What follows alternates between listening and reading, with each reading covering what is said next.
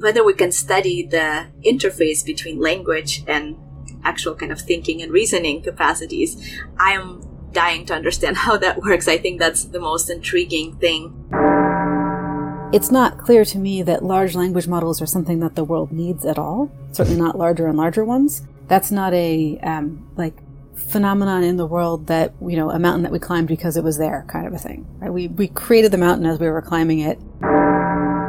But if you want to build a system that can think, then it just seems a little bit misguided potentially to just try to think that language will just give you that. And again, I think the idea that it can comes from the fact that a lot of people think that language is what made us smart. Does it matter whether machines are learning language as much as they're learning it differently from humans? Um, I would say yes in two ways. One is um, to the extent that we're claiming that the machines are a model that we're going to use to study humans, then we need to be very clear about what the similarities and differences are, because that gives us the limits of the model. Um, and then, secondly, if we're going to be building technology that people are using, the way in which the system was learned might put some, some limits or tell us something about the resulting system.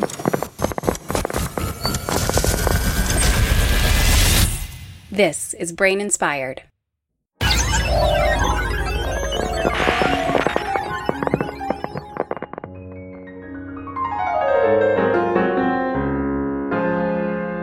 Hello, good people. I'm Paul. Large language models have taken over in the AI world, as you likely know, uh, and their use has extended beyond language, as you also likely know. But in this episode, we're focused on the language versions. So these are the models that are trained on enormous volumes of text, usually online, and can do things like generate human like language, answer questions, and so on. And the most successful versions of them as of now are based on the transformer mechanism, which I won't detail here, but basically works by learning the statistics of which words appear near other words. So one way they generate text is to look at what text has been produced so far and continuously predict which word might be good to insert next based on the previous words, something called next word prediction. Ev Fedorenko is a neuroscientist who runs the Ev Lab at MIT and she, among others, has been testing how these models compare to how our brains process and generate language. And it turns out next word prediction seems to account for a large part of our language abilities, something we discuss during the episode. Emily Bender is a professor in computational linguistics at the University of Washington. And recently, she has been considering questions like whether the models understand the meaning of the text they produce. The answer is no. Whether we should be scaling up the models, as is the current trend, the answer also is no. So we discuss these topics as well. Another thing that we discuss is the relation between language and thought. Ev has amassed a large volume of data showing that the language network in our brains is distinct from our other cognition related networks. Ev argues that this and other data indicate that language is not for complex thinking, as people like Noam Chomsky have argued, but instead language is for efficient communication. So I brought Emily and Ev together to discuss these and other topics, and I really uh, enjoyed our discussion.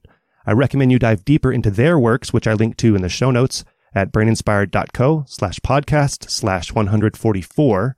On the website, you can also learn how to support this podcast through Patreon if you find it of value, and or check out a free short video series I made called Open Questions in AI and Neuroscience. Enjoy. Ev, Emily, thanks for being on the podcast and welcome. Emily, have, have you had a chance to look at my logo for Brain Inspired? Uh, no, I haven't. Okay, because I think that Should you I would go hate look it. it? Yeah, go look it up. go to braininspired.co. I think that you would really hate my logo uh, based on pre- previous things that you have uh, discussed. Yeah, so so this is a logo that is definitely um, leaning into the computational metaphors, shall we say? yes, definitely. definitely. Okay. Just wanted to get that out of the way. Um, roughly, where do you guys situate language uh, among our cognitive abilities? Is is the la- is language the pinnacle of our cognition uh, as individuals? We can get into social aspects of it later, but just as a as a cognitive entity, where where is language? Maybe we can start with you, Ev. Sure. Um, well, the thing to keep in mind is that um, I'm a cognitive scientist, and um, I use neuroscience tools to study cognitive science. So my perspective is tainted by the knowledge I have from that domain. Tainted. And so, um, well, or the positive version of that. um, and um, uh, in my work, uh, I've been very interested in the relationship between uh, language and uh, thought or complex reasoning abilities. And my initial prior was that language is at the very core of those abilities, and I was very mm. sympathetic to that kind of a view. But it turns out that empirically, the way that humans are built, um, language rather reflects some of the complexities that we have in our thoughts rather than creating them. So, in a sense, um, I would take the evidence to date as suggesting that language, language is just kind of one tool in our cognitive toolkit, um, and a lot of complex thought can happen uh, without access to language. Emily, do you agree with that? Um, well, so I, I want to say, you know, on things cognitive science and neuroscience, I definitely defer to Ev. My, my work is in linguistics and computational linguistics. And so I have no basis on which to compare language to other cognitive abilities. Um, I think that what I can say as a linguist is that language is an interface that allows us to work together with other people and also to work with ourselves across time. And my guess is that that will have lots of really interesting cognitive implications, but that's not really answering the question of how does it fit into some hierarchy of cognitive abilities, because um, I don't have an answer to that question. But but can't you do some armchair philosophy, which is where we got us to the place um, pre-Ev, where we where we sort of assume that language is the pinnacle, and and according to your prior as well. I mean, is that an area, Ev, where philosophy has led us astray, perhaps? I think so.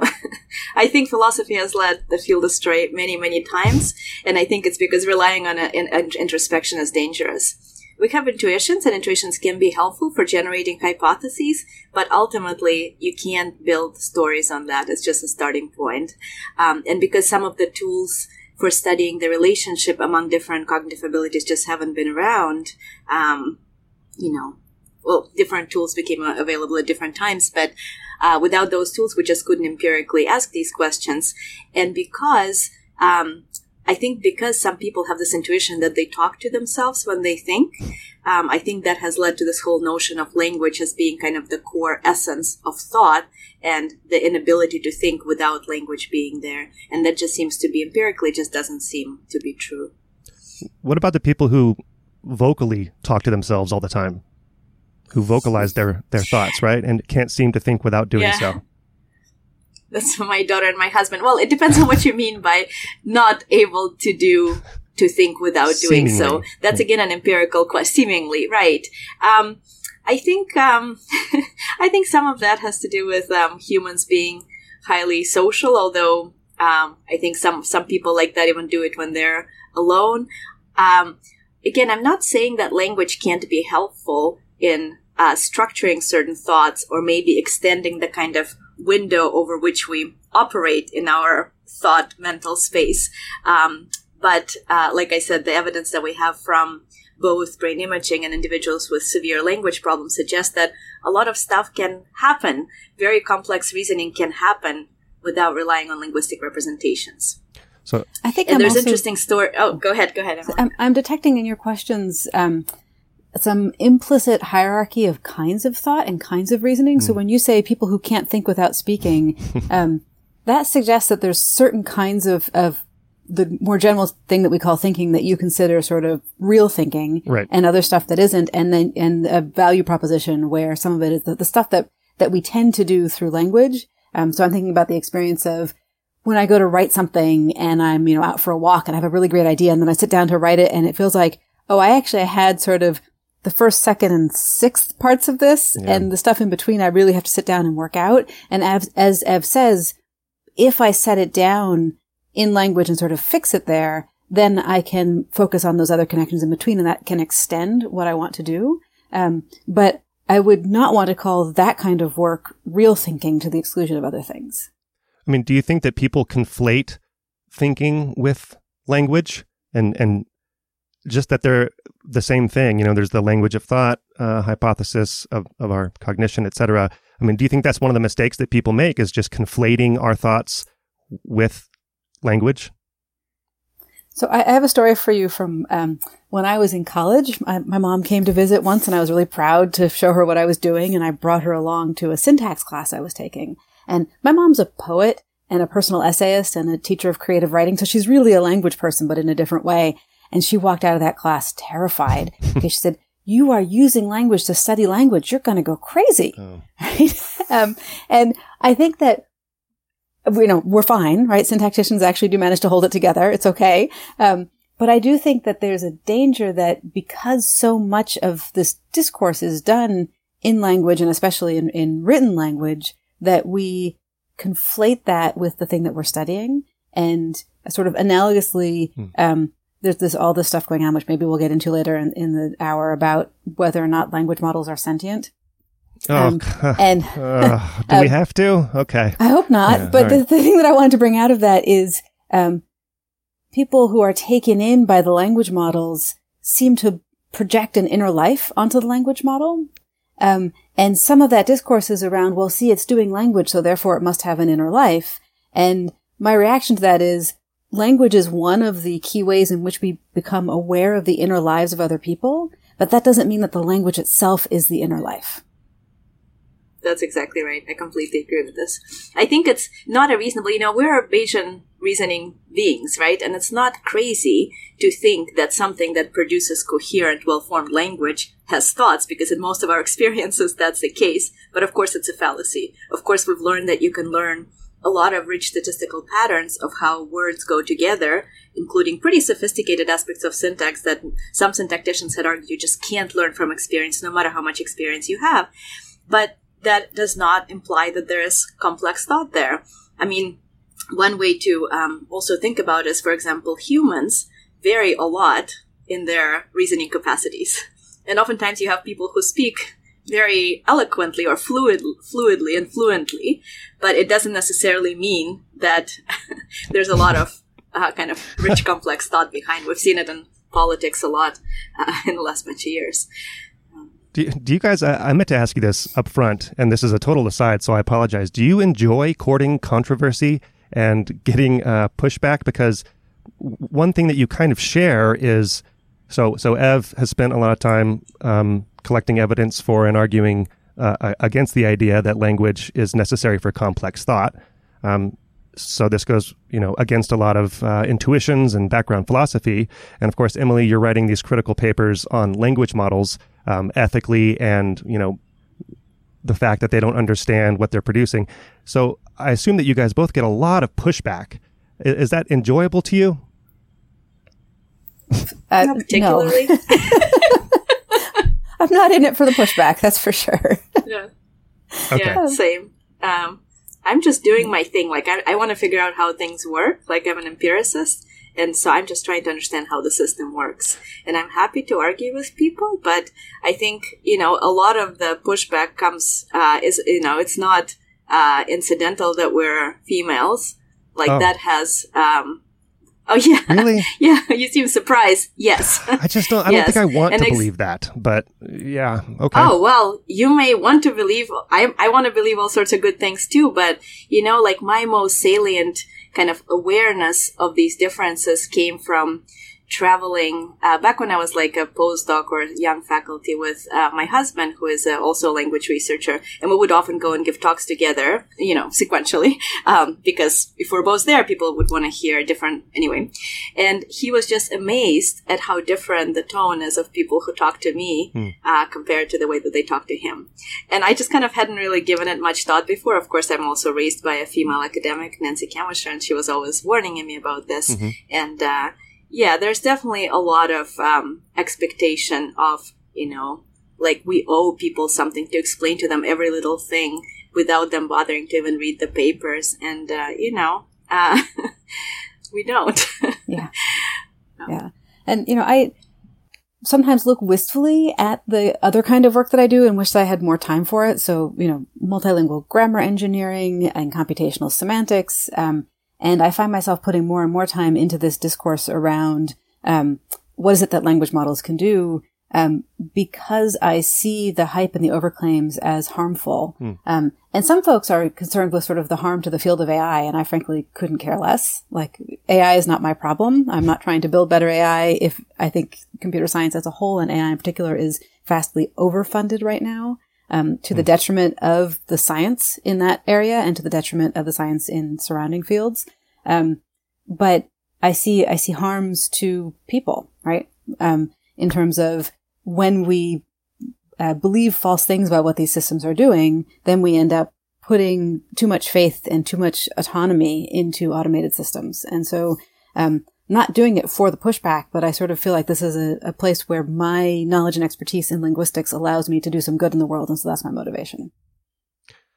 So um, we could really go off the rails here ethically, and, and it's not an ethics podcast, but um, maybe let's get back to what I was going to ask about regarding the meaning and, and our, as humans, that we sort of grasp for meaning and anthrop- anthropomorphize and uh, want to think that we are communicating with something sentient, something, you know, that is producing meaning. And is that because we, so th- there's this uh, kind of a pr- approach the computer metaphor of the brain, right, is that we get input uh, signals, we process that input, and then we produce actions. And then th- there's this alternative viewpoint that really we're producing actions primarily uh, to receive different inputs, right? So instead of a perception to action uh, notion, it's an action to perception uh, notion. And I'm wondering if, if it's the same, if we buy into the action to perception notion, I'm wondering if, if our grasping for meaning in other humans, uh, our cats and dogs, large language models, if, if that is the same sort of thing where we're so uh, we yearn for meaning so much and we build meaning out of uh, things so much, if that is sort of an analog of the taking action aspect, does that make sense? You're saying like we're like actively filling in the gaps when there are real gaps. I mean, we certainly are very good at filling in cognitively, right? Like we have a rich understanding of the world, and if something is not there, we can easily fill it in by assigning mental states and so on. And again, because it's because I think the a big fallacy is uh, that we often can and do, and in fact, it's necessary to assign mental states to uh, entities that produce coherent language, which is other humans. And to understand what somebody is saying to us, it's really critical to think about their intentions and the whole context in which they're saying something. But um, it, it seems, and it seems really hard to, for people to get that you can just learn the regularities of language and produce language um, and not have all of the stuff that usually comes along with language as part of the human brain. Now, I think there's kind of an interesting flip side of that, which is how much of this richness can you infer from patterns in language? Because, of course, language reflects this generative process of, you know, um, thinking, and we talk about things we think about and feel and so on. Um, and that's an interesting question. Different fields have different kind of takes and approaches to thinking about this. I, there's obviously a lot of information about the world that's reflected in language, but um, as um, a lot of work uh, suggests, some of that knowledge seems quite brittle, not always generalizable in the same ways as what humans have. And presumably it's because, um, you know, along with the linguistic regularities, humans get access to the physical world. Um, they interact with um, other entities using that same communication code as well as with the objects and engage in the events. And so it's a richer um, notion of meaning that they get. But, but I think you can get quite a lot from just the way that words um, go together. Hmm. Like that definitely has a lot of structure. Yeah, yeah. Um, I think to go back to your question of, uh, is our looking for meaning analogous to taking an action so that we get a percept back? Um, so this is, I, I feel out of my depth. Like, I, again, I want to defer to Ev when its questions of like, what's going on No, cognitively. come on. but- You have to, you have to, well, um, so my, my, my sense is that, uh, you know, looking at language and how it's used, so linguistic pragmatics and also what we know from the child language acquisition literature, um, we are, uh, very, very good at taking in linguistic clues together with everything else we have Mhm. and then using that to make inferences about the communicative intent of the person who uttered the thing. Um, and we are, we do it so quickly and so automatically, um, and including all these processes of, for example, ambiguity resolution. So computers are very, very good at finding multiple different syntactic analyses of a string if you're actually like running a parser that's got a grammar in it. Um, my favorite example is have that report on my desk by Friday. Seems like a completely straightforward, unambiguous thing. Any, any scenario that you can imagine for that sentence. It's, you know, no one's going to say, but wait, what did, what did she mean? 32 different parses for that, given a reasonable hmm. grammar of English. right? Um, because have could be cause to be, right? Or it could be go ahead and take right? Um, the report could be about the desk or it could be physically on the desk. Mm-hmm. Um, by Friday could refer to a time or it could refer to the author of the report. And then all those things can combine together in different ways so that you get 32 different readings. But none of that, like it's just, it goes right past us because we are using so much information, um, sort of general world knowledge, cultural knowledge, what we know about the person who said the thing. And uh, linguists sometimes get tripped up when we are asking speakers for grammaticality judgments because we forget how much of that world building goes into creating that judgment. And so you'll get people saying, oh, no, no, no, nobody would ever say that, um, because we haven't sort of given the time to say, okay, no, in this kind of a situation where these things are going on and you need to emphasize that, now is it a natural thing to say? Um, and we sort of work with this false assumption of a null context, which just never exists. So all that to say that our interpretation of language is very fast and very reflexive. Um, and we have the, the sensation or the intuition that we are getting all that information out of the language. When in fact, what we're doing is we are pairing a whole bunch of information with the language to make some inferences. Well, I'm tempted to just go down the road of the um, of Ev's work comparing um, large language models with uh, the predictive activity of that with our, our brains. But maybe before that, what what does that say about large language models? Are they not producing language the way we think of language because do, do we need a different definition of what they're doing or a different word for what they're doing than language? So I think we often, the discourse often does get tripped up um, because language could be the set of forms, or it could be the form meaning pairing, or it could be the linguistic system that puts those things together. Um, and so I've I've started talking about large language models as text synthesizing machines. Okay. Um, which still isn't great because a text, especially if you're talking about like, you know, humanistic scholarship, a text also is something that's got a lot of meaning in it. But the, um, the point is that the, what the large language models are doing is coming out with strings and those strings are conditioned on very carefully modeled understandings. I don't want to use that word, very hmm. carefully constructed models of the patterns of the strings. Um, and embedded in those models is a lot of information about which strings are like each other and which ones tend to co-occur and, and um, constraints uh, that look like syntax and constraints that look like lexical semantics. Um, but none of it reflects any communicative intent nor any um, connection to the world outside the strings. Um, so no grounding, no social understanding, and so on.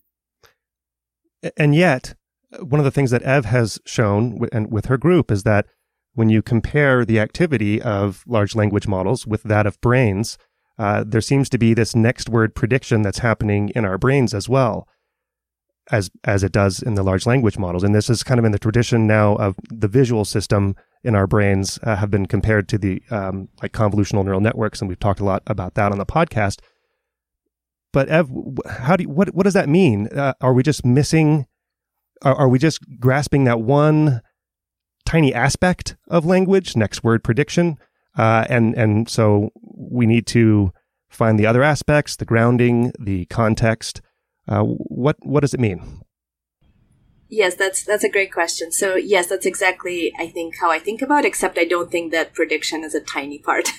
so um, we have a set of um, regions in our brain that respond very selectively to language, and um, my group and other groups have previously shown that um, these uh, responses are sensitive to how predictable upcoming words are. So there is extra cost if words are unexpected and that has been shown behaviorally as well in many different paradigms. So, um, uh, so there's a system, and um, uh, as you pointed out, it indeed seems to be the case that if you take representations from modern language models, um, like the transformer architecture models, uh, and you build a model, a linear mapping model between those representations and the neural representations extracted from that system, this language selective system in the human brain, um, there is a good relationship. You can learn a relationship so that you can then predict resp- neural responses to some unseen stimuli. And I think it's it's really intriguing, um, and um, I it was very surprising to me how well that worked. But it also um, kind of in my kind of thinking about language and cognition, it came around the time where all of this stuff about separability of language and complex reasoning was becoming clearer and clearer.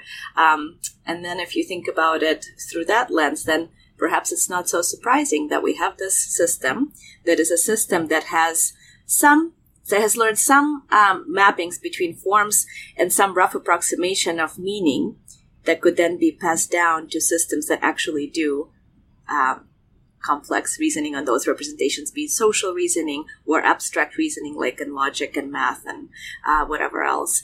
And so, um, so yeah, I think looking at um, uh, neural responses in this language system is um, capturing this one aspect of um, uh, linguistic regularities, which of course, but the reason that I don't think it's a tiny part of language is, of course, to to succeed at predicting the next word, you have to learn to pay attention to all sorts of stuff in the signal, right? To how particular words go together, to some more abstract syntactic patterns, and learning all that as a kid is a non-trivial task. Learning that as a model is a non-trivial task, but and of course, you know, models and kids learn differently, presumably. And I think there's a lot of interesting work to do to try to figure out how those differences may impact resulting representations and so on.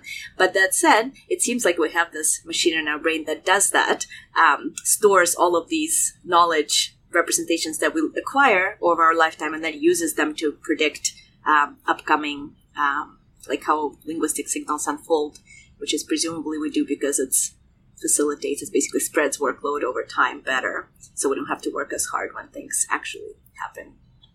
Emily, how did does that sit well with you? That a, a, huge part of our language faculty is next word prediction, or just predicting upcoming words. Um, so, I, I, um, first of all, again, you know, defer to the empirical work, right? So, so you know, my work on language looks at the level of, you know, what can we say about the system? How can we model grammaticality judgments? And I like to think that that kind of work digging into syntax can then help inform the kind of studies um, that that Ev and her team and other researchers are doing. Um, so, but in, in terms of you know what are we finding that the brain is doing, it doesn't matter what I want, right? it matters, you know, is is there good mm-hmm. empirical work going on? Um, but also, I I think that there's a difference between saying yes, humans have um, you know this facility where we predict what's coming next, and and you know I, I appreciate the explanation of um, that allows us to smooth out the workload um, by sort of trying to do some of that computation ahead of time. It sounds like um, that is very different to saying, and so therefore, a system trained with the task of doing next word prediction um, is getting at the heart of language, right? Is is getting and and therefore, you know, understands what things mean, et cetera, et cetera. So um, it's interesting.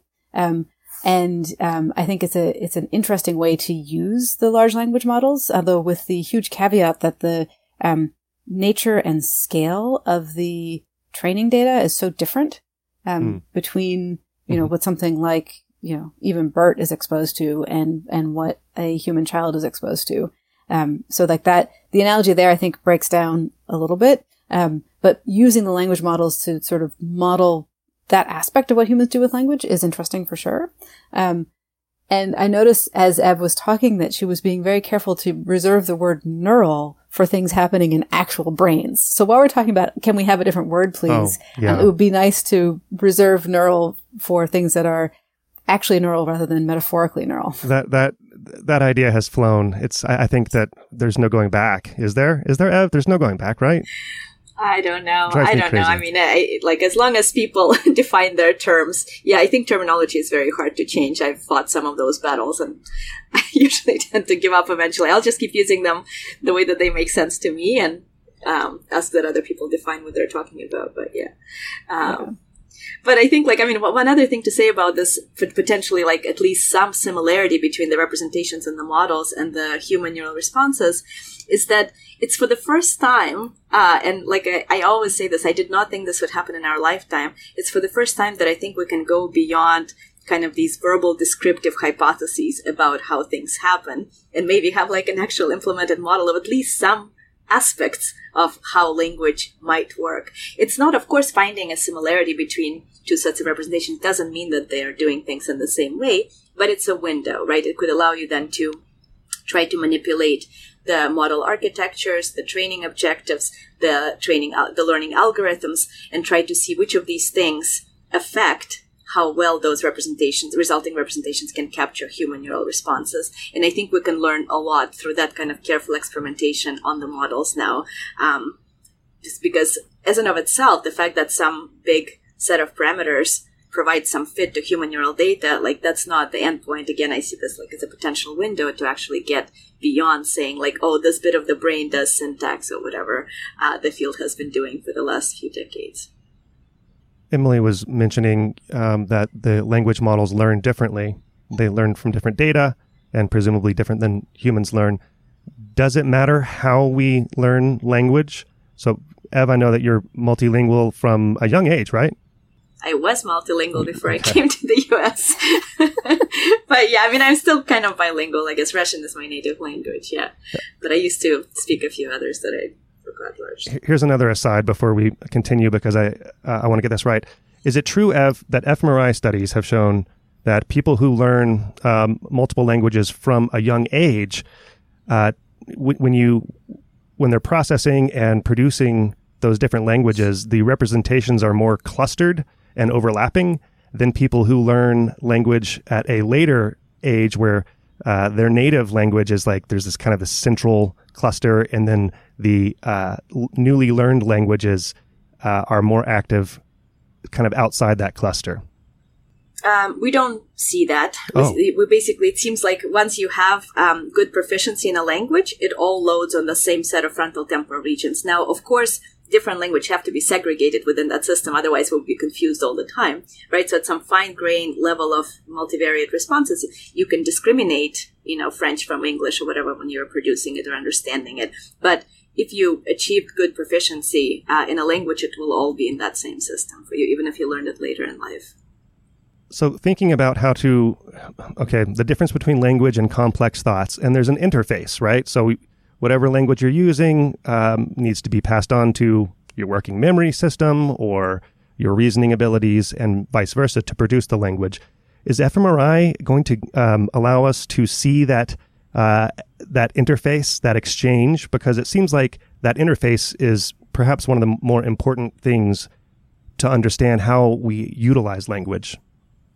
Yeah, it's a great question. I mean, um, so so like one first a clarification. So like when you say there's like working memory computations that you need to hold some chunks of language as you're producing whatever, all of that. Um, so okay, one step back. Uh, people used to think that we have a set of language brain areas that do some aspects of language, and then we have some perhaps central hubs, like for example working memory into like a working memory integration, information integration hub, prediction hub, and then different domains implemented in different parts of the brain all draw on these centralized hubs. Now it doesn't seem anymore like that's how things work. So the kinds of computations that uh, support language processing, which includes prediction, but also things like integration, as many theories of syntactic complexity have postulated for many years, all the working memory based stories, it's kind of the opposite. The flip side of prediction, right? So there's a cost in um, thinking of what might come next, but then there's also a cost in integrating elements into the um, representation you're building. Anyway, but all of these representations seem to be implemented focally within this uh, language specialized system. Um, and I think the same is likely true for other domains like music and uh, things like that. Um, but whether we can study the interface between language and actual kind of thinking and reasoning capacities. I am dying to understand how that works. I think that's the most intriguing thing to um, uh, tackle next. And we're trying to do some of this, like what are the representations that the language system passes down to these areas that then, for example, reason about you know social relationships among people or physical constraints in the world or whatever other you know abstract logical kind of connections uh, between things um, and we don't have great tools um, for studying those kinds of questions. Um, for different tools that are available have uh, uh, limitations, but um, I think we're trying to figure out if we can get really clever with tools like fMRI, which is you kind of need whole brain coverage because you want to be recording from multiple systems at once. And most intracranial recordings, which you can do in humans, have the limit of very, very sparsely sampling the brain. And it's very rare that you would have recordings from the language system and from some downstream, for example, abstract uh, reasoning um, uh, set of areas. And so we're trying to see how far we can push fMRI to get at this, and I don't know yet. Well, um, I feel like in the next decade we'll have a better sense. Well, I know one of the things, uh, Ev, that you advocate for is studying animal communication as a proxy for studying language in humans. Um, and Emily, I don't know how familiar you are with lots of animal cognition and communication, but I guess the question would be can we really do that? Uh, I thought language was something special about humans and that other animals, be they non-human primates down to, you know, organisms like bacteria can communicate, but not at the, but there's a clear distinction between language and other animal communication. Uh, is language specific to humans? And, you know, is it a viable, do you think, Emily, it's a viable option to study communication in non-human animals to understand something about human language? So I think if we're gonna if we're gonna go to communication in non-human animals, we are adding a layer of complexity, but also giving ourselves some distance that might be helpful. So um, if you look at um, say you know dolphins or whales, where we don't really know what's going on, there seems to be some interesting complexity there. They certainly um, you know.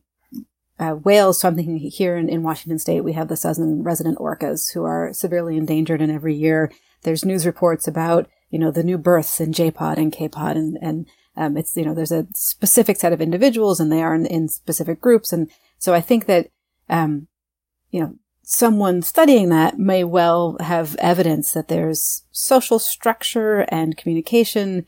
And so that gives us some distance. Of course, there's the extra distance of environmental differences. It's like difficult to study marine mammals because we don't share their environment. Um, but we also then are working with something where we don't know the code right? We don't really know um, what's in in their communication system, and so that's both sort of a, a further um, difficulty and some possibly beneficial distance that might help, depending on what kind of question you're looking at.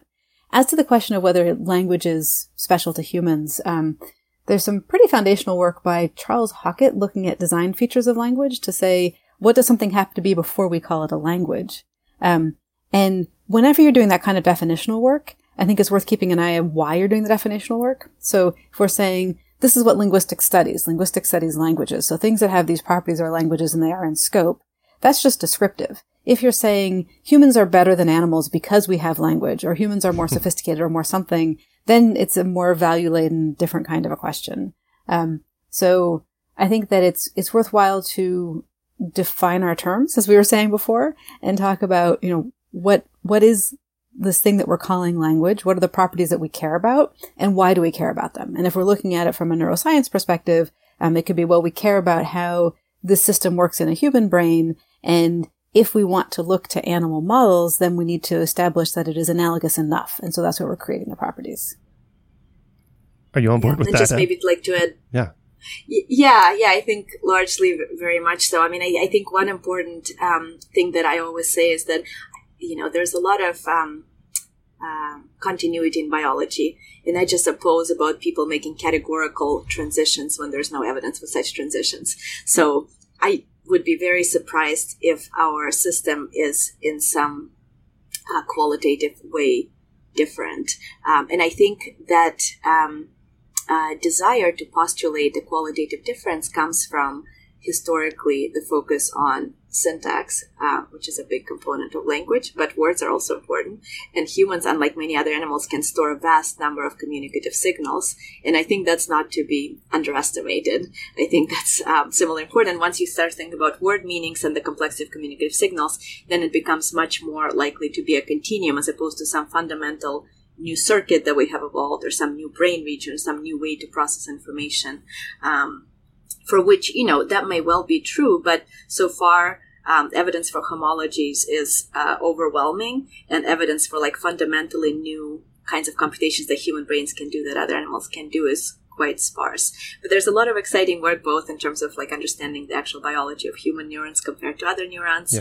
uh, and there's some interesting differences. So um, I'm excited about the kinds of things we can learn about those potential differences um, again in the coming years. So, so you don't see a qualitative difference between.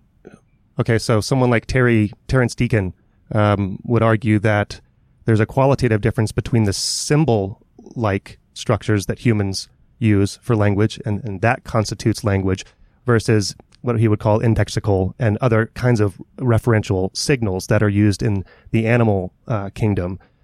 Whether or not there's different neural architecture underlying it, uh, you don't buy that it, it, there's not a qualitative difference between the ability to use symbols that essentially we're a symbolic species and can pass these things down. I can write the word tangerine and you can understand it in four years, right?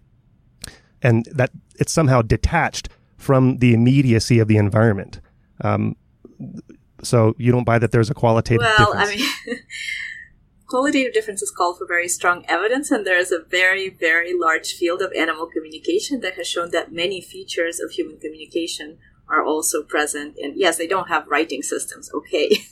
so it's harder to pass things down across many generations, but um, animals communicate about things that are not. If you look at different species, you find evidence of communication about things that are not here and now necessarily. Um, and um, again, like one thing um, that I think is important that often gets kind of all lumped together is yes, humans are smarter and humans have language. Hmm. It doesn't mean that humans are smarter because they have language. And in both of these things, kind of the communication system we have and the thinking capacity we have, there may well be continuity as opposed to some fundamentally kind of different processes happening. But I think understanding in which ways we're smarter, setting language aside, can also be a very fruitful thing to try to crystallize some of these differences without bringing language into the um, bucket, which sometimes just leads to muddled reasoning because it's very hard for us to think about thought without using language, and then it just all gets lumped together and leads to like a lot of mess in literature. okay, guys. So let's talk about large language models a little bit more.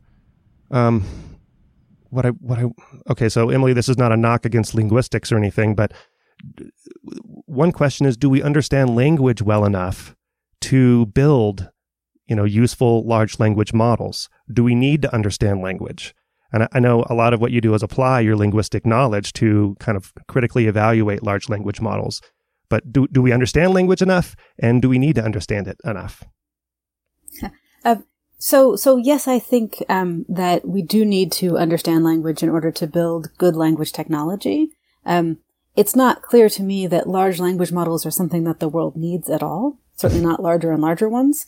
Um, that's not a um, like phenomenon in the world that you know a mountain that we climbed because it was there kind of a thing. Right? We we created the mountain as we were climbing it, and um, without I think a whole lot of of purpose in mind, aside from some very fuzzy thinking about AGI, which I think is, is way off the rails. Um, in terms of building good language technology, yes, I mean, we definitely need to um, look into what we know about language, and the more we know about language, the better we can build the language technology. And, and this includes things like if we want to build language technology that works well across different languages, then looking into linguistic typology, which is the study of how languages are similar and different, can help us do that better. Um, if we want to build language technology that is well situated within its deployment context and not um, discriminating against people because they speak differently or reproducing the discrimination that's in language, then um, sociolinguistics is a really rich and useful um, starting point, right? And I'm not saying that typology or sociolinguistics are, you know, finished areas of study. Is there anything that's a finished area of study? I think the, the areas of study that we've abandoned are all things where it turned out to be, you know, pseudoscience. Um, and anything that, that had something real at its core, there's always more to do, right? Mm. So yes, we could always learn more about language. Um, but what we are not as a field doing in NLP is getting the full advantage of what is known from linguistics. Um, and there's, it's a little bit frustrating to me. Sometimes people will write off linguistics because they took one formal syntax class. And by formal, I mean formalist. I mean like minimalist program and said, Oh, this isn't useful. And then decided that that was all of linguistics. Um, and that's partially on linguistics because, um, within the field, especially in the US, there's this culture of sort of putting syntax, especially that kind of syntax on the top of the heap and sort of putting that forward as the pinnacle of linguistics. And so if we do that and people from the outside come and look at what we've done and go, well, not useful, and miss all of the other stuff.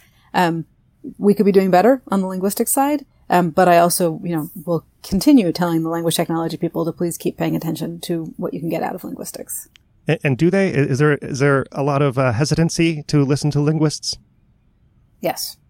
Um, and I think that hesitancy comes from a couple of places. So one is sometimes people do go and they encounter something that is esoteric and not helpful. Um, and I've tried to work against that by, you know, writing a couple of books saying, here's 100 quick vignettes about the first one was morphology and syntax and the second one was semantics and pragmatics. Um, and those came um, initially out of frustration um, as a reviewer for NLP conferences um, around 2010, 2011, going, my God, these people don't know the first thing about how language works, right? Um, so, okay, well, it's not reasonable to ask people to go do a whole second degree. So what can I do? Well, here's 100 things about how language works. And then I did 100 more.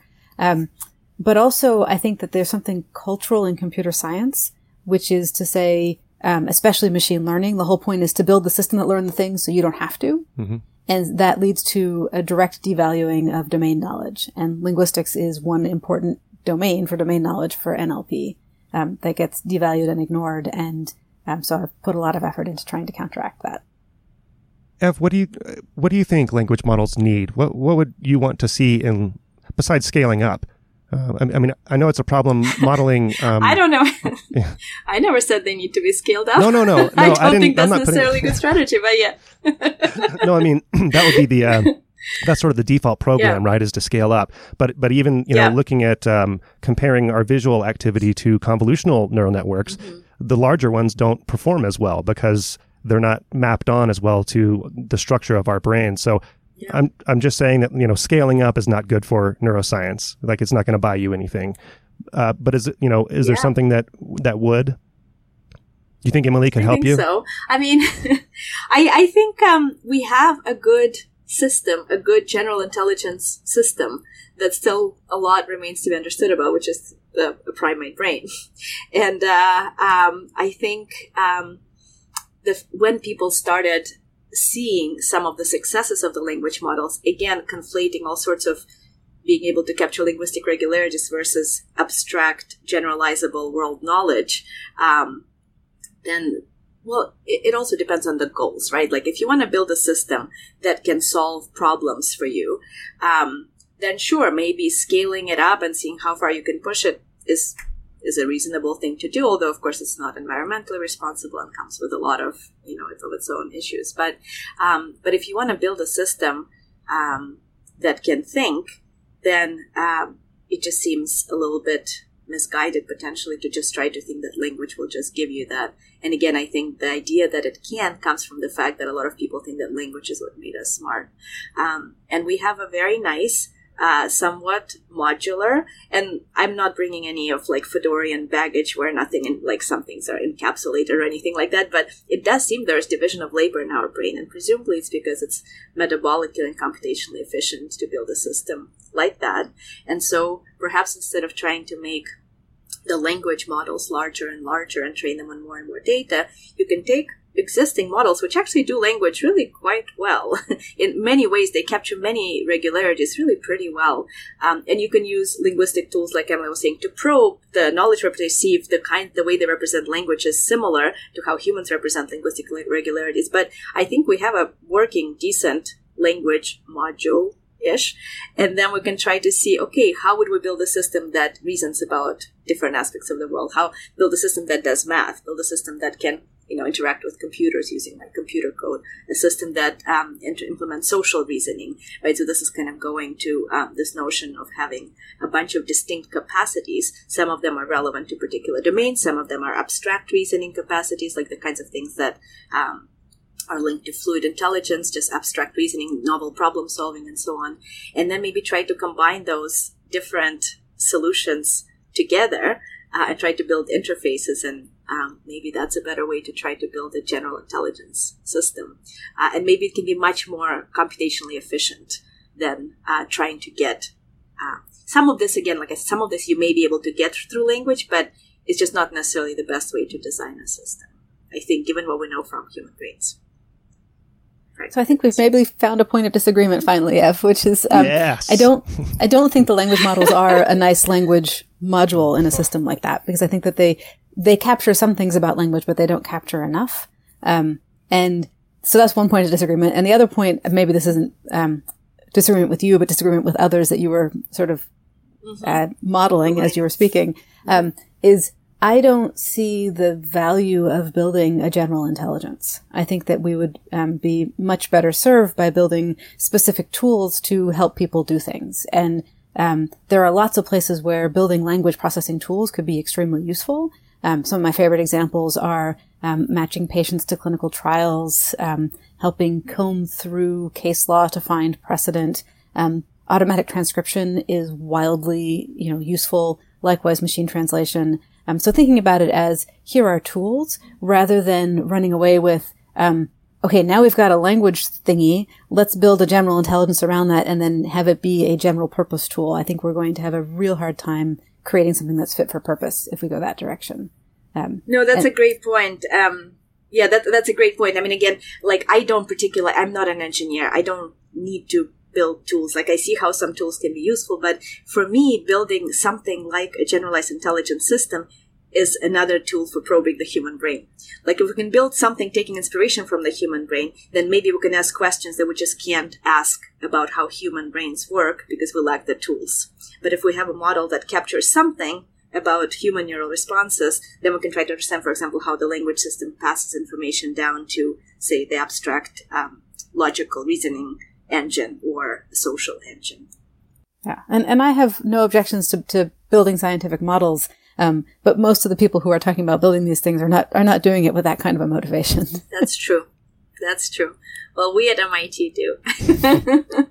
we are not not only at MIT, of course, but a lot of people who I interact with are, of course, interested in fundamentally this interaction between the fields with a big goal of understanding how humans work. Yeah. I want to live in your world. That's true.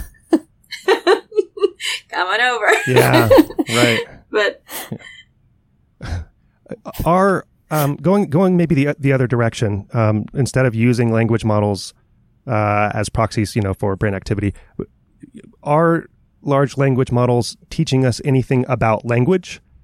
So linguistics can inform large language models, but are, are we getting anything in return? Whether it's you know lim- our limitations or um, what we're particularly good at, good at that they're not. Are we learning anything about our own cognition through these language models? I'd be very curious to hear what Emily thinks about that. Um, so I think there are linguistic questions around it, and, and Ev um, mentioned this earlier around what can be learned from, um, the phrase you used, Ev, was experience. Um, and there, there are linguists who want to posit, um, innate knowledge of language and posit it on the basis of saying, see, people know these patterns that they can't possibly have learned just from observing the data. Um, and I guess there's a couple things I want to say about that. The first is that um, our experience with language is very, very different from um, the input that a language model is getting about language, because our, our experience with language is always embedded in you know, a physical and social experience. And even if part of what we're doing is learning to predict the next word, um, it's not that we're just sitting there receiving strings of words, right? Which is roughly what the, the language model gets to do. Um, so that's, that's sort of one direction. The, it is interesting, I think, to say, hey, look, these patterns of grammaticality that, um, you were using to posit, um, innate knowledge of language actually are calculable just from data if you have enough data. Um, and then um, I suppose if you want to get into the nitty gritty of that argument, it becomes okay. Well, what's an appropriate amount of data? Like, how much do you need before you say this is um, something that that a child learning a language could reasonably have been expected to be exposed to? Um, so I think that there's there's questions in that direction that are interesting. Um, I mean, I'm certainly for using computational models to do linguistics. Like that's what I'm doing with grammar engineering. It's a different approach. It's basically saying let's actually push the rule based idea um, but instead of having those rules be pen and paper, let's actually write them down on a computer so we can then test them over large data sets and find the phenomena that our rules don't yet account for. And that allows us to move on to the next thing, and the next thing. Um, and sort of in that same spirit, I could imagine using a large language model. Um, I mean, I wouldn't build it for this purpose. Um, but given that they exist already and it doesn't, you know, take very much more electricity to, to run them a little bit or to probe them, um, it could be interesting to say, okay, you know, what are the things that um, can be picked up in this paradigm versus can't. Um, and so I'm thinking of the work of people like Allyson Ettinger and Ellie Pavlik, who do really interesting work on sort of probing and trying to understand what kinds of things can be picked up from this observation of lots and lots of linguistic form um, versus what seems to require more than that. And so I think that there is there's interesting studies that can be done, and I'm glad that people are getting some use out of them that way. Um, but like I said, I wouldn't have gone to build a large language model just for that purpose. I think you can probably get at those questions other ways too do we need uh so Emily, you, you famously, uh, you know, we're not going to go down the list of famous papers that you've written, um, but but thinking about the climbing towards NLU um, on meaning, form, and understanding in the age of data, where you argue that large language models don't understand um, language, don't understand the meaning of what they're saying. Uh, is meaning required for a language? And I guess a, a second question, which is maybe orthogonal, but does it does it matter how we learn language? Okay, and I'm glad you came back to that question because you, you asked it before and then we didn't get to it. So, is meaning required for language? Um, I think yes. The the the operational definition of language that I work with, and I'd be interested to hear if, if this fits in Ev's um, linguistic or language related work as well, um, is that languages are symbolic systems. Um, they are systems that allow us to pair form and meaning in this open ended way, sort of recombining large but discrete sets of um, basic symbols into larger symbols. And also, from the point of view of, of why we might build language technology, is it's about communication, right? And communication isn't just passing strings back and forth.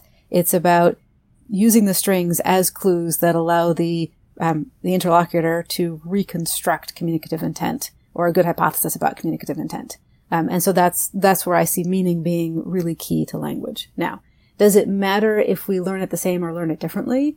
Um, so who are we, right? So um, I think there's probably really interesting questions about what's the range of human variability in how languages are learned. Um, how does that interact with cultural practices? Um, about how uh, children are spoken to? How does that interact with modality?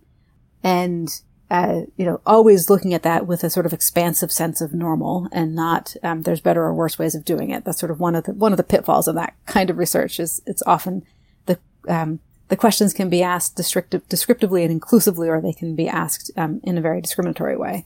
Um, or, or, does we include in that concept machines, right? Um, and uh, it doesn't matter whether machines are learning language as much as they're learning it differently from humans.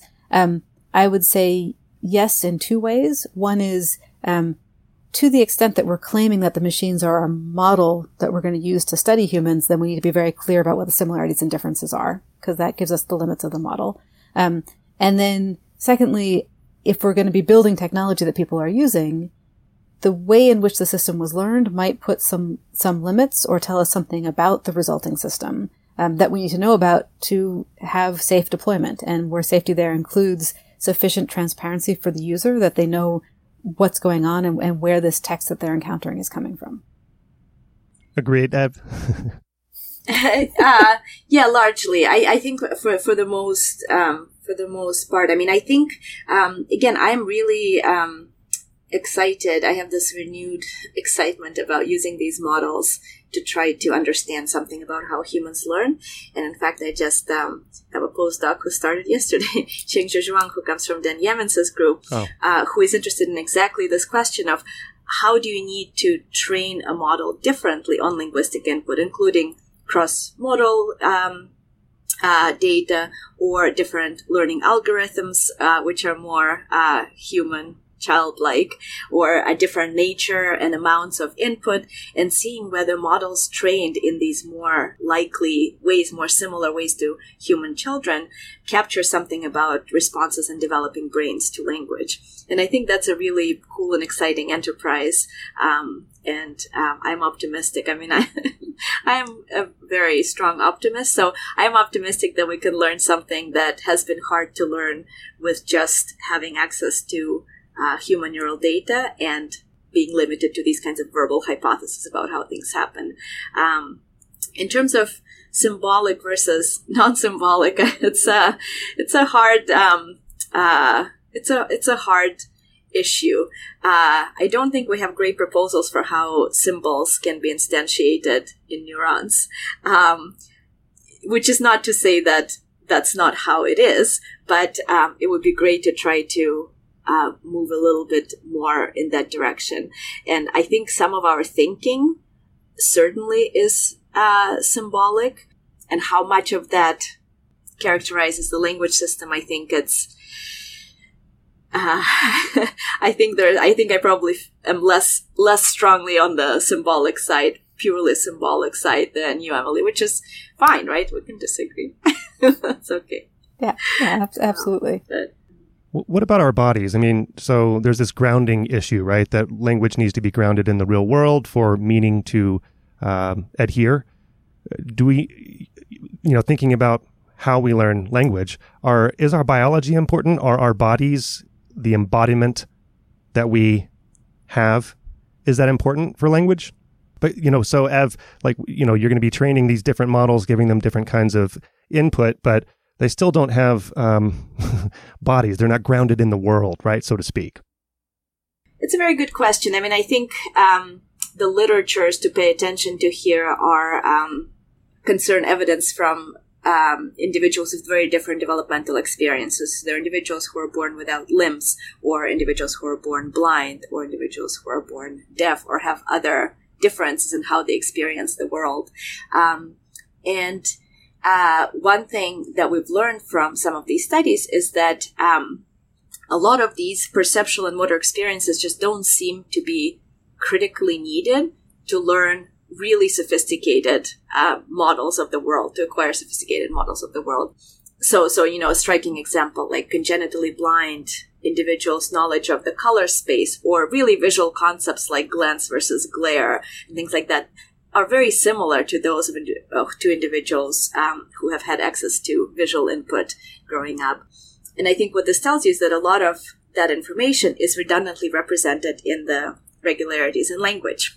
And I think there's interesting questions you can ask given that. But um, whether a model needs to interact uh, perceptually and in motor ways uh, with its environment, I think it's an empirical question. Um, and I think we'll, you know, and people are trying to build embodied language systems. Um, and again, I'm less excited about building it for the goal of building it. Uh, like I'm interested in how will the representations of linguistic meanings, for example, be different for those kinds of models compared to these disembodied um, text synthesizers, as Emily called them. I think there's a lot to be really careful about here when we talk about the experiences of people with developmental differences um, and you know, congenitally blind folks and so on. Um, because there's a there's a move that the people who are interested in promoting the language models as minds rather than as text synthesizing machines make, where they draw an analogy between language models and um, the experiences of, of deafblind people, for example. Um, and uh, it ends up just always coming across as terribly dehumanizing and and I mean because it, it, is like that that analogy is inherently dehumanizing. Um, and I'm in the middle of an ongoing Twitter argument about it again because people keep doing it. Um, but I, I think that it's it's not that any given f- aspect of our physicality of our sensory apparatus um, is inherently required. Um, but rather, I think when when you said redundantly encoded, I was actually thinking you were, I was making a prediction Ev, about you going a different direction based on, on my thoughts, um, mm-hmm. uh, which is that uh, our experience of the world is redundantly encoded, right? We have many different ways of experiencing the world, and we have also many different ways of, of performing intersubjectivity and sharing experiences of the world. Um, and I think that that's what gives us the toehold in learning the linguistic system. And then once we've acquired a linguistic system, we can use it, um, like you say, to get at information that's redundantly encoded in language. And it's not just um, distributional. So people will often say, you know, um, the the distributional hypothesis is that meaning is use, right? Wittgenstein says meaning is use, and my retort to that always is, right, but use isn't just distribution, right? Use is use in some specific communicative context, which is embodied, and that's probably important but I don't think any particular aspect of the embodiment is, um, th- there's facts of embodiment, but, um, there's a lot of redundancy there. And so I think that, um, what's, what's missing is not so much embodiment as experience of the world or what's necessary as experience of the world. Um, and when we talk about the world, it's important to keep in mind that the world is not just um, the physical and natural world around us, but also the social world that we inhabit. Um, and so there's there's a, a, lot of richness and complexity there um, that we are situated in, um, and that seems to be is it is it necessary for learning? Is um, maybe the kind of question that that building these artificial models would help us answer. But it certainly is um, a fact of how we learn because you know we are all situated in our world, and and that's where our learning is taking place. I know that you're very both both very busy people, so maybe we can just end on sort of an open-ended question. Um, Ev, you were just talking about how optimistic, how foolishly optimistic you are. put a judgment in there. I didn't say foolishly. No, I said foolish. yeah, okay. um, uh-huh. And Emily, it seems like you have uh, more of a doom and gloom proje- projection toward the future. I have children, and we're in the midst of, you know, battling the screen time issue. And my daughter talks to the phone to call a song up, and I'm somewhat terrified um, for their future interacting with these things bec- because of our um, proclivity, because of our uh, tendency to anthropomorphize. And uh, but I don't know that my uh, terror is well founded because we're terrible at predicting the future as humans, as you know. And so I'm I'm curious, you know, maybe we can start with you, Emily. If am I right in thinking that it's a doom and gloom scenario, or do you see light at the end of the tunnel and uh, that good will will come out of uh, large language models and whatever happens next? Because next year we'll, we will not be talking about transformers; we'll be talking about something else, right? Yeah, let's let's call them exfoliators. Um, just to pick a random word. um, so I, am I'm, I'm laughing at being characterized as not an optimist because because personally who I am I am actually very optimistic. Um, and I think my optimism is rooted in a sense of we collectively make our world right? We we live in it we learn in it and we also create it.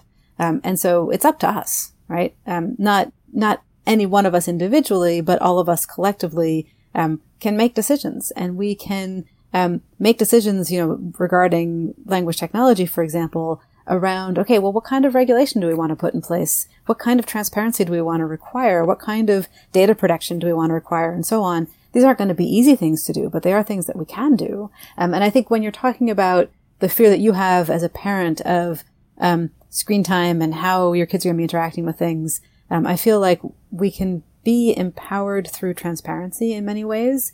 And I th- think that there's a course correction that's needed away from technology that's leaning into our proclivities to anthropomorphize and towards technology that is designed to be helpful tools to assist people in doing what we want to do and not um, take advantage or, as I say in one of my op-eds, abuse our empathy. But that's not going to happen because technologists won't don't care about that, right? Um, in a capitalist society, for example, it's there's the, the regulation whether we could actually do it well is a different question. Um, I, I tend to think that we're not good at regulating things either, or, you know, that that's just a, a different road that may be unwise. But I don't, I just don't see, um, I don't see the regulators, um, the well intended regulators, catching up with the technologists. So, uh, yeah, I mean, it's not, it's not something that's necessary. Optimism isn't saying, oh, it's all going to be okay, right? Optimism is saying, we have Could the be. opportunity to try to make it okay. Yeah. Um, and I know that there's a bunch of work going on right now in Europe around an AI Act. Um, and I think that um, what I'm hearing about is that there's some sensible stuff in there and some stuff that's missing the mark. And a lot of people who are working in this space around um, technology policy and regulation are engaging. Like that, that's also a whole field of study. Um, and um, yes, you're right that the forces of capitalism have certainly pushed things in, you know, a specific direction. But I also think that most people working on technology are actually interested in working on it to make people's lives better. Um, and um, that there probably is a lot of goodwill that could be leveraged. Oh, I'm the most pessimistic person here, I can tell. Ev, do you, do you share Emily's? I, yeah, I think that was right on the mark. I mean, I will also say another thing. There's, I was trying to remember the quote, but there's these, um, actually a few quotes from, uh, children from parents worrying about their children from centuries ago. Yeah, cool. Where new Right. technology comes. Yeah. I'm just saying, your kids are going to be okay. I know, think I know, Kids come with their, yeah. you know, I don't know. Um, I have a five year old and she likes her screens and she learns a ton from the screens. Sure. And so what? So learning mechanisms, like learn, ways to learn information have changed, but fundamentally, you know, humans come in with a very good brain with a lot of tissue, much more tissue to do abstract reasoning than animals do. That's one difference. Again, it's a, a qual- quantitative difference rather than a qualitative one. But when you have a lot of space to play with that's not taken up by perception and motor control, you can notice patterns, you can make generalizations, you can connect things that nobody else had connected before. Um, and that um, makes a you know fun and powerful tool that we all have in our heads, much more so than probably any other tool that will ever be created by us. But Yeah. Okay. I could go on and on about my children and the your worries, yeah. worries, but um, I guess we'll we'll we'll leave it here. Thank you both so much for your time, and thank you for your work and continued success. Thank you. Thank you. It was very nice to meet you, Emily. Nice to meet you Yes. too, Paul. Likewise, Nice and a really interesting both. discussion. Thank you. Yeah, that was fun.